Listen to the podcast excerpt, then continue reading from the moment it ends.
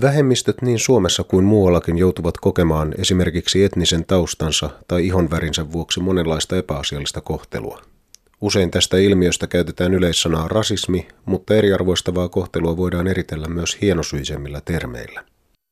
Romaniväestö kohtaa arjessaan rasismin monet kasvot. Syrjiminen voi ilmetä nettikeskustelun mannetteluna, asunnon saamisen vaikeutena tai vakavana rakenteellisena rasismina viranomaistoiminnassa – Räikeimpiä esimerkkejä lienee viranomaisen pitämä etninen rekisteri, johon on koottu tiedot kaikista etnisen ryhmän henkilöistä, jopa pienistä vauvoista.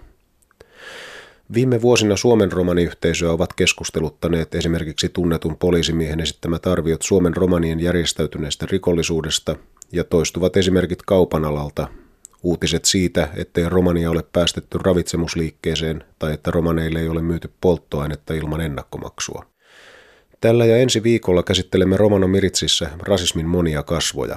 Tutustumme terminologiaan ja käsittelemme erilaisia esiin tulleita ongelmia useiden vieraiden kanssa. Olen Jaakko Laakso, tervetuloa ohjelman seuraan. Päivi Majaniemi on tunnettu romanivaikuttaja ja Suomen romaniyhdistyksen toiminnasta vastaava filosofian maisteri ja romanikulttuurin ohjaaja. Pyysin Majaniemeä pohjustamaan kaksoisjaksomme aihetta, Mistä puhutaan, kun puhutaan esimerkiksi etnisestä profiloinnista tai rodullistamisesta? Majaniemi myös arvioi Suomen romanien kokemaa syrjintää. Etninen profilointi tarkoittaa sitä, että etnisyyden perusteella rodun tai oletetun rodun uskonnon perusteella niin kuin ihmisryhmiä luokitellaan ja rekisteröidään että ei ole väliä siitä, että tiedetäänkö siitä ihmisestä mitään muuta, että jos on arabi, niin sitten se on arabi ja kaikki arabit ovat samanlaisia ja kaikki rekisteröidään. Jos on romani, niin kaikki rekisteröidään. Että lyhyesti näin. Etnisen profiloinnin kanssa sukua on myös tämä etninen rekisteri. Mistä siinä on tarkemmin sanottuna kysymys?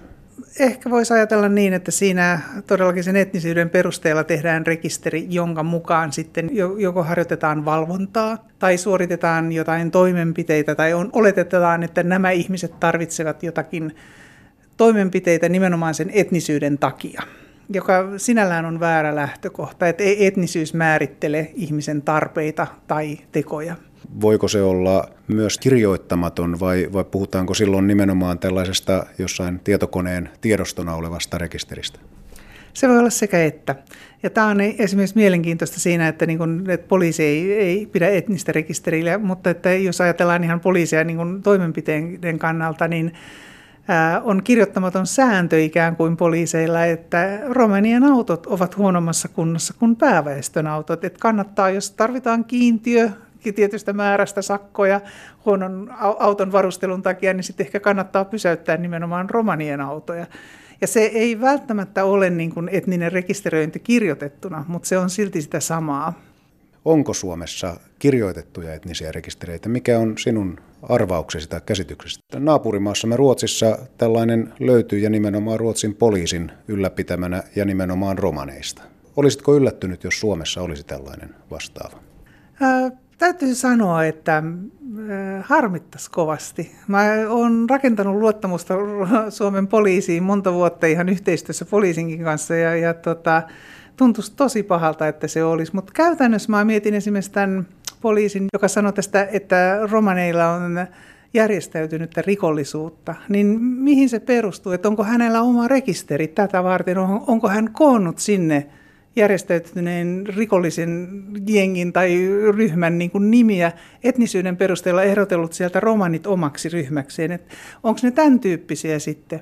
Ja sitten täytyy sanoa ihan niin kuin silleen, että viranomaisten kannalta ja, ja meidän itsemmekin kannalta, niin jotkut rekisterit on ihan hyödyllisiä. E, esimerkiksi nyt oli tämä romanien terveys- ja hyvinvointitutkimus, niin sehän teetettiin vain romaneille – jotta saataisiin selville, että mitä palvelutarpeita romaneilla on. Et, et nämä ei ole aina ihan niin yksiselitteisesti vain ja ainoastaan pahoja, ja näitä rekistereitä jonkun verran on.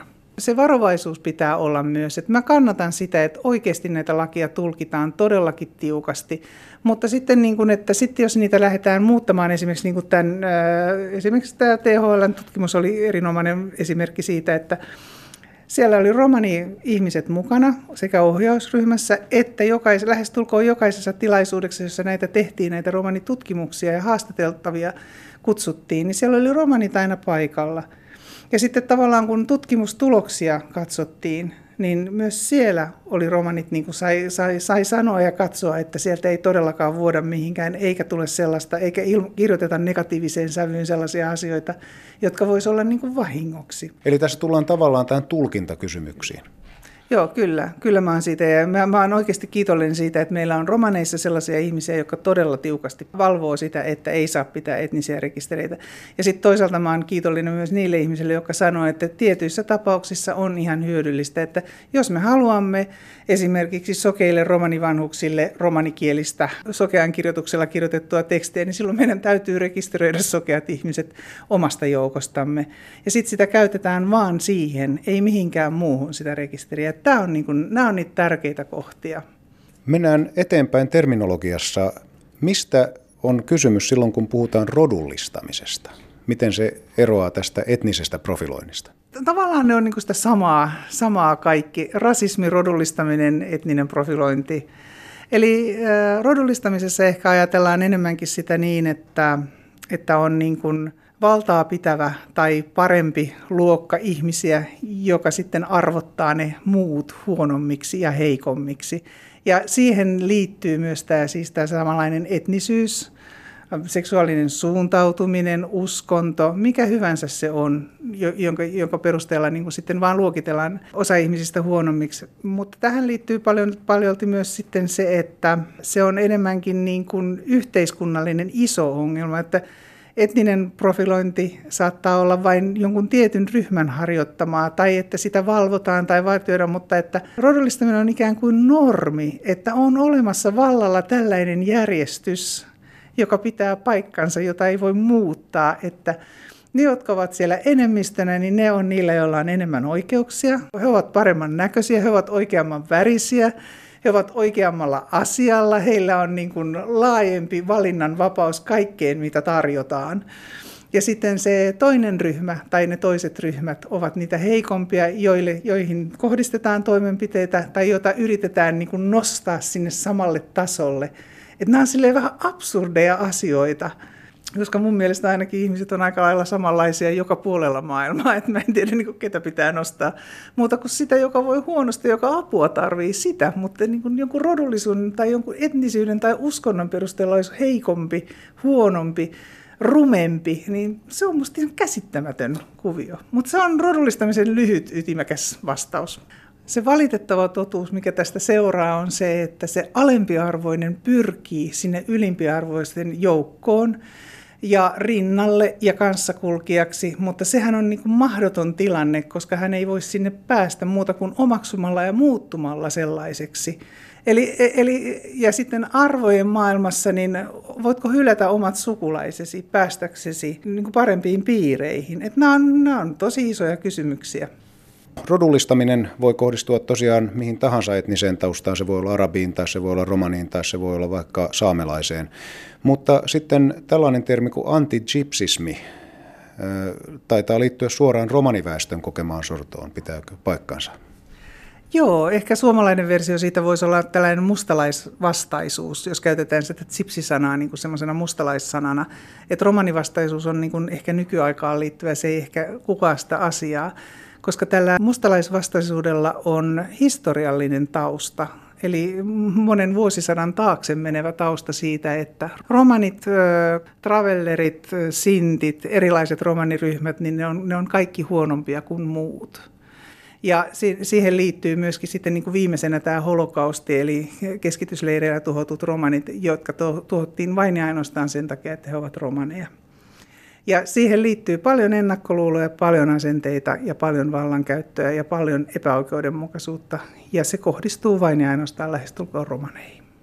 Minkälainen Suomen romanien tilanne on sinun arviosi mukaan? Miten paljon suomalaiset romanit joutuvat kokemaan rodullistamista, etnistä profilointia ja muuta taustaansa liittyvää epäasiallista kohtelua? Itse asiassa edelleenkin aika paljon. Että, että me edetään niin kuin Eurooppaan verrattuna edelleen sanon, että me eletään täällä ihan paratiisissa, mutta että tota, käytännössä meillä on sitä niin kuin rakenteissa olevaa syrjintää. Me olemme rodullistamisen uhreja. Osa meistä on alkanut jo puhua siitä, että, että omalla käytöksellä voi vaikuttaa asenteisiin, mikä tietenkin pitää joissain asioissa paikkansa, mutta että jos on rakenteissa olevaa rasismia, rodullistamisen, etnistä profilointia, niin on vaikea pelkästään omalla käytöksellä muuttaa sitä. Että kyllä siihen tarvitaan niin kuin tavallaan sellaisia kansanliikettä ja sellaista niin kuin yhteistä tahtoa sekä valtaapitävien että vähemmistöjen taholta, jotta se yhdenvertainen kohtelu siellä tapahtuisi. Näin siis kertoi Päivi Majaniemi Suomen romaniyhdistyksestä. Ensi viikolla jatkamme aiheen käsittelyä ja perehdymme muun muassa tutkimukseen, jonka tulosten mukaan romaninuoret luottavat heikosti poliisiin. Seuraavaksi romanikielisiä uutisia. Sosiaali- ja terveysministeriö on julkaissut oppaan romanipoliittisen ohjelman toteuttamisen tueksi. Maaro-opas on tarkoitettu avuksi alueellisen romanityön suunnitteluun. Maaro-ohjelmat ovat valtakunnallista romanipoliittista ohjelmaa täydentäviä alueellisia ja maakunnallisia toimenpideohjelmia, joiden tarkoituksena on heijastaa paikallisen romaniväestön toiveita ja tarpeita. Ohjelmien tavoitteena on lisätä yhdenvertaisuutta sekä romaniväestön vaikutusmahdollisuuksia heitä koskevissa asioissa. Romaniasian valtakunnallisten neuvottelupäivien yhteydessä julkaistu opas antaa tukea toimintojen suunnitteluun, seurantaan ja raportointiin. Oppaasta löytyy myös rahoituksen hakuun liittyviä ohjeita. Sen ovat toimittaneet Henna Huttu ja Katja Vauhkonen. Kuulemme vielä, että R3 Romaninuori-hanke tarjoaa pääkaupunkiseudulla asuville romaninuorille TET-harjoittelupaikkoja syyskuussa ja marraskuussa. Median ja viestinnän alojen harjoittelupaikkojen työnkuviin kuuluu muun muassa materiaalin läpikäymistä ja kommentointia. Lisätietoja antaa hanketyöntekijä Tamara Åkerlund – hänen yhteystietonsa löytyvät hankkeen internetsivustolta r3.fi. R3 Romaninuori on kolmivuotinen hanke, joka tukee pääkaupunkiseudulla asuvien 18-34-vuotiaiden romaninuorten yhteisöllisyyttä ja osallistumismahdollisuuksia. Se alkoi vuonna 2018. Uutiset romanikielellä lukee Walfried Åkerlund. Tsihko hyöstäkot soonesko kvellatumenge. Sosiaalikota sastiposko ministerios hindias Auri Maaroliin. Doahin certo romano politikosko programmesko tsatsimeske. Taaningo romano puttiposko plaanipilena dotta liinestä buut tsihka alsipi. Maaro programmi ahena romano politikosko programmesko fendiboske aro taaningo tseeribosko programmeske. Dolengo mienipahin teden auri sakko, thanengo, kaalengo, iega, hyövibi, tahagibi.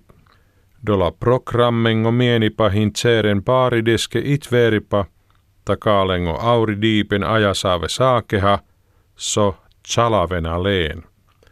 Aro romano saakengo hilo temmesko rakkibosko divisadine auri daualiin.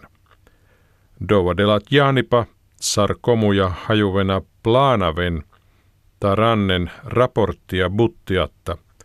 Doihin Niina Rannipi katta fani lahena louve ajasaavi buttiake.